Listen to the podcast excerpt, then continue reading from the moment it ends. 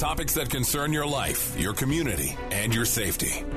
This is 5 Info on Arizona's news station, KTAR News 923 FM. Here's what you need to know. Hello and welcome to the Phoenix 5 Info. I'm your host, Lieutenant Vince Lewis of the Phoenix Police Public Affairs Bureau. We're coming to you from Phoenix Police Headquarters in downtown, and I'm here today joined by Commander Gabe Lopez. Good morning. Good morning. Thanks for being here. Uh, thanks for having me. So, the mid year crime stats have just been released by uh, Interim Police Chief uh, Sullivan. Uh, what we're learning is that total violent crime is down by 2%, but within that, uh, we're taking a look at homicides. So, Commander Lopez, you lead the Violent Crimes Bureau, which houses our detectives uh, that work the homicide unit, correct? That is correct. But you also do other things too within that bureau. Yeah, so we uh, have the robbery unit. Uh, we investigate assaults. We also have a newly developed non-fatal shoot team and uh, crime gun intelligence unit. So, good news of sorts to report: homicides in Phoenix are down 13.3 percent compared to this time in 2022. So, we're looking at the time between January to June of 2023, and with that, the homicide clearance rate is 96.9%. And these are FBI UCR numbers. So I'm throwing a lot of acronyms out there, but uh, I, I, just kind of want to dig a little bit into that. So when we're talking about homicides, Commander, can you define to us what it is from the Phoenix Police uh, Violent Crimes Bureau perspective? What do we consider homicide? Yeah, so currently the Phoenix Police Department uses our uh, UCR, which is Uniform C- Crime Reporting, as our um, criteria of what we classify crimes. Um, it's it's been around a hundred plus years, so it is it is uh, kind of the metric that we've used for for many years. And as it relates to homicides, it's uh, willful killing of another. So it's essentially criminal acts of one person killing another person, and uh, doesn't include accidents, things like that. So it's it's it's um, kind of what everyone believe, you know sees as what a murder is.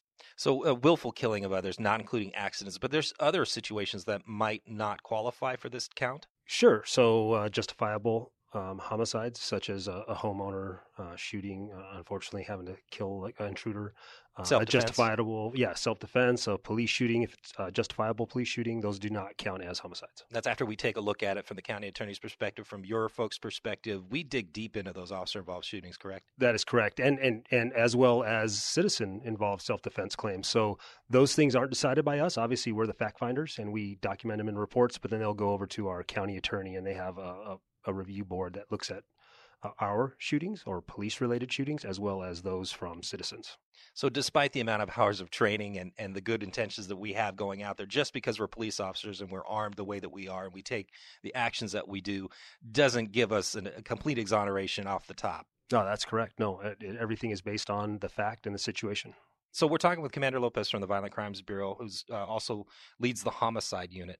Um, and you mentioned UCR, Uniform Crime Reporting. That's a, a metric that uh, the FBI kind of oh, gives yes, us the correct. definitions for. Uh, that was established by the FBI in 1920, I believe. So, like I said, it's been around over 100 years. And other departments contribute their statistics to this. Yeah, the whole point of it was to find a way to have some uniformed or consistent crime reporting across the country, so that um, you know departments would do it similarly, so that you could actually compare one to another. Maybe this is kind of a loaded question, but what does it not include?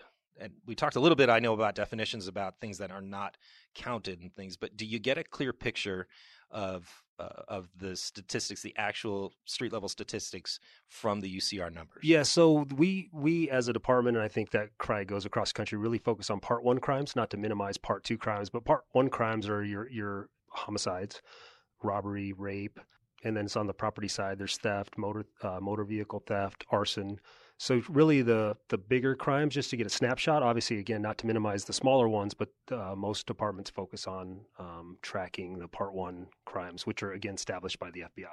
So let's break down what we know about the homicides that occurred from January to June of 2023. Uh, the numbers that we're looking at is 98 homicides occurred, and those are the homicides that count for the for the descriptions that we're we're looking at. 98 lives lost under a variety of circumstances, uh, and there were others. There was about 14 additional others that don't fit that definition. Of those 98, 81.6 percent involved a firearm, 9.2 percent involved a knife, 5.1 blunt force trauma, 2% had like an other weapon or some other item, 1% strangulation, and 1% just didn't fall into a category or we just don't know. They're just It's just a part of the equation, that part of the puzzle that we don't have. But I want to talk about the gun number that stands out. 81.6% of the uh, UCR homicides involved a firearm. Uh, how are we d- addressing that as a department? Well, so gun crime obviously is, is something that impacts the country coast to coast. And here in Phoenix, uh, we're no different, obviously. Um, so it is something we focus on. And uh, recently, Chief Sullivan implemented a crime reduction plan, and that plan really focuses on trying to get guns out of the hands of people who shouldn't have them. And so we're trying to identify those who are prohibited from possessing weapons, and there's there's several ways that you can become prohibited, uh, primarily by being convicted of a felony crime.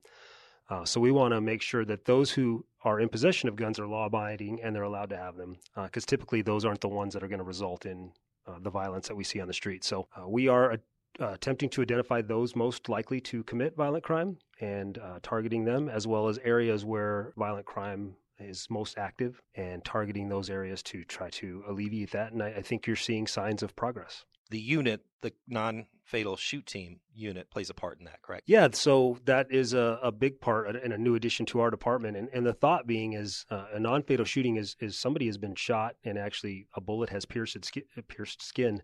Uh, I mean, it is essentially it's a homicide other than it's it didn't hit the right part of the body. Uh, so we should take those seriously, and and and we have, but we've kind of uh, in the past lumped them with uh, a unit that investigated numerous other crimes. So if you bury a unit investigating all these other things, are are they able to focus enough effort on these non-fatal shootings? So we developed a unit that that's their focus. Uh, we would love to treat them all exactly like a homicide. Um, not exactly able to do that because of limited resources, but um, having a team that their sole focus is going out, identifying these shooters, using the various tools that we have to uh, track them down, it, it, we're seeing very, very positive signs of progress. Yeah, they mentioned that each piece of evidence that they collect in those is they treat it like a, a gold nugget, and it's got so much of a story behind it that they can use to help not only solve the crime at hand, but maybe even track it to other crimes. Yeah, so obviously, um, NIBIN technology and shell casings are an excellent piece of evidence, but um, and I don't want to minimize all of the benefits of science and things like that, but ultimately it comes down to the detective. And we need to make sure that uh, we have the right people in place that will go and, and not only collect the appropriate evidence, but when we get those the information back, that they're uh, doggedly uh, chasing every lead so that we can find the person responsible. Excellent. So, uh, getting back onto the numbers, uh, we're talking with Commander Lopez from the Violent Crimes Bureau of Phoenix Police. Uh, we were looking at the homicide numbers, and of the 98 homicides from the Jan to June uh, 2023, 16% uh, were domestic violence related. And I understand that this is obvious. This is not your bureau. We do have a family a family investigations bureau that handles domestic violence cases, but you're out there, the team is out there, they're taking a look at these cases. Uh, what that tells us, that number, is that uh, the domestic violence related homicides are down 20% from last year comparatively. Any reason that you might be able to weigh in on that or what you've observed? Well, so just uh, obviously, you mentioned that we do not investigate domestic violence, but we do investigate domestic violence homicides. So if there's a homicide, it comes to the homicide unit, regardless of whether or not it's domestic violence. Uh, so, you know, I'm um, some presumptions on my part, but uh, we saw a, large spike in domestic violence homicides and homicides in general in 2020. Obviously, we went through a pandemic, um, a lot of stressors on people. There were a lot of, you know, a lot of home time where you weren't going into work. Uh, you were uh, kind of confined in your home for some point.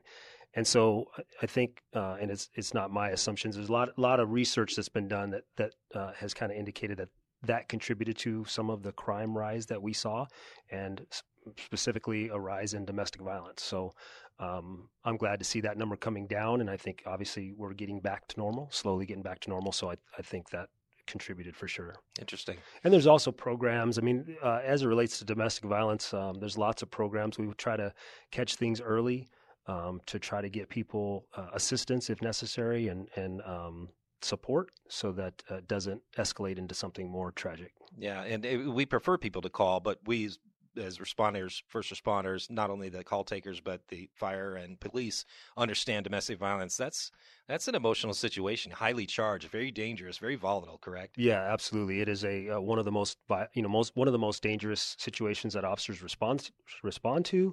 Uh, and it, it, it is it's it's certainly uh, problematic all the way around. Obviously, oftentimes there's kids involved, and it, it it's it's tough for everybody involved, including the police officer that responds. It's good to it's good to know that not only the empathetic uh, first responders that are there are going to be help able to help work them through the situation, but there's services beyond that too that we can connect them with. Yeah, the goal. I mean, oftentimes I would say most times uh, the people involved stay together. So how do we prevent a, a future call? And that's really the goal of the entire part of the criminal justice system. Good. Uh, moving on, while we have time, uh, seven of the 98 homicides from January to June of 2023 were flagged as gang related. Uh, we also have, actually have a gang uh, enforcement squad. Uh, they're uh, are they within your bureau? No, so they're currently housed under the Drug Enforcement Bureau. Okay. So, but they certainly assist us very often. Okay. The uh, the number that we were talking about, seven of the 98 homicides flagged as gang related. This is up 28.6 percent are gangs an issue in Phoenix?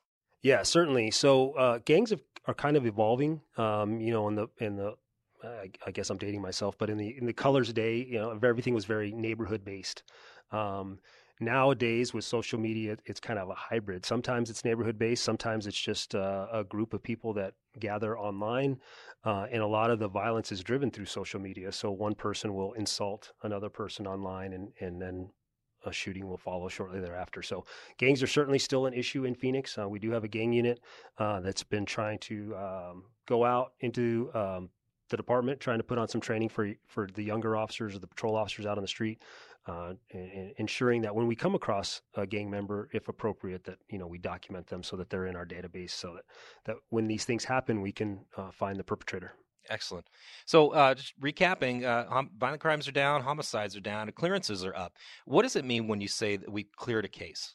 So, you can clear a case in several ways, primarily uh, through an arrest. Uh, you can also clear a case when it's uh, submitted to a prosecutorial agency and a summons, warrants, or com- a complaint is issued. Uh, and lastly is an X clear. And what an X clear is, is that there's something beyond our control. We've identified the suspect. Um, we know where the suspect's at, but there's something beyond our control um, that prevents us from arresting, such as the suspect is deceased, is, is a prime example.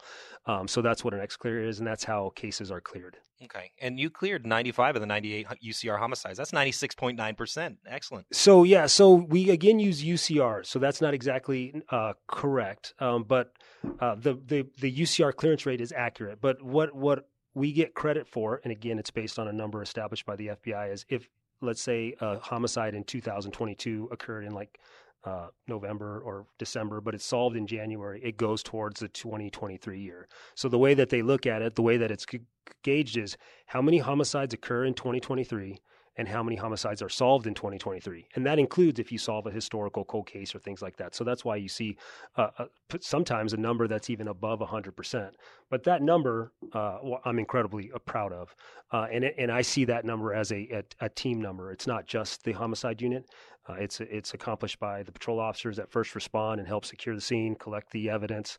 Um, it's the lab uh, our crime impact unit is just a tremendous support to all of uh, our violent crimes bureau, and, and they're the guys that go out and you give them the smallest nugget of information, and they turn it into uh, you know a, a, target car or a target suspect, and they've been incredibly helpful. And that's not to minimize our homicide detectives, because I'll put our homicide detectives up against anyone in the country. I believe they are uh, the gold standard, and um, it's really a, a team number though. Excellent. Well, thank you very much for being here, Commander. Uh, Gabe Lopez with the Phoenix Police Violent Crimes Bureau and the Homicide Unit.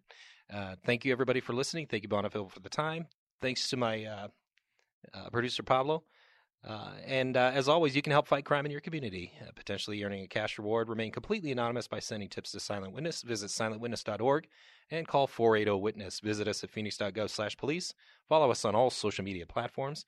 And until next time, remember, we're all in this together and be safe out there. You've been listening to 5 Info on Arizona's news station, KTAR News 923 FM. For more about Silent Witness, go to silentwitness.org. That's silentwitness.org. Or call 480 Witness. That's 480 948 6377.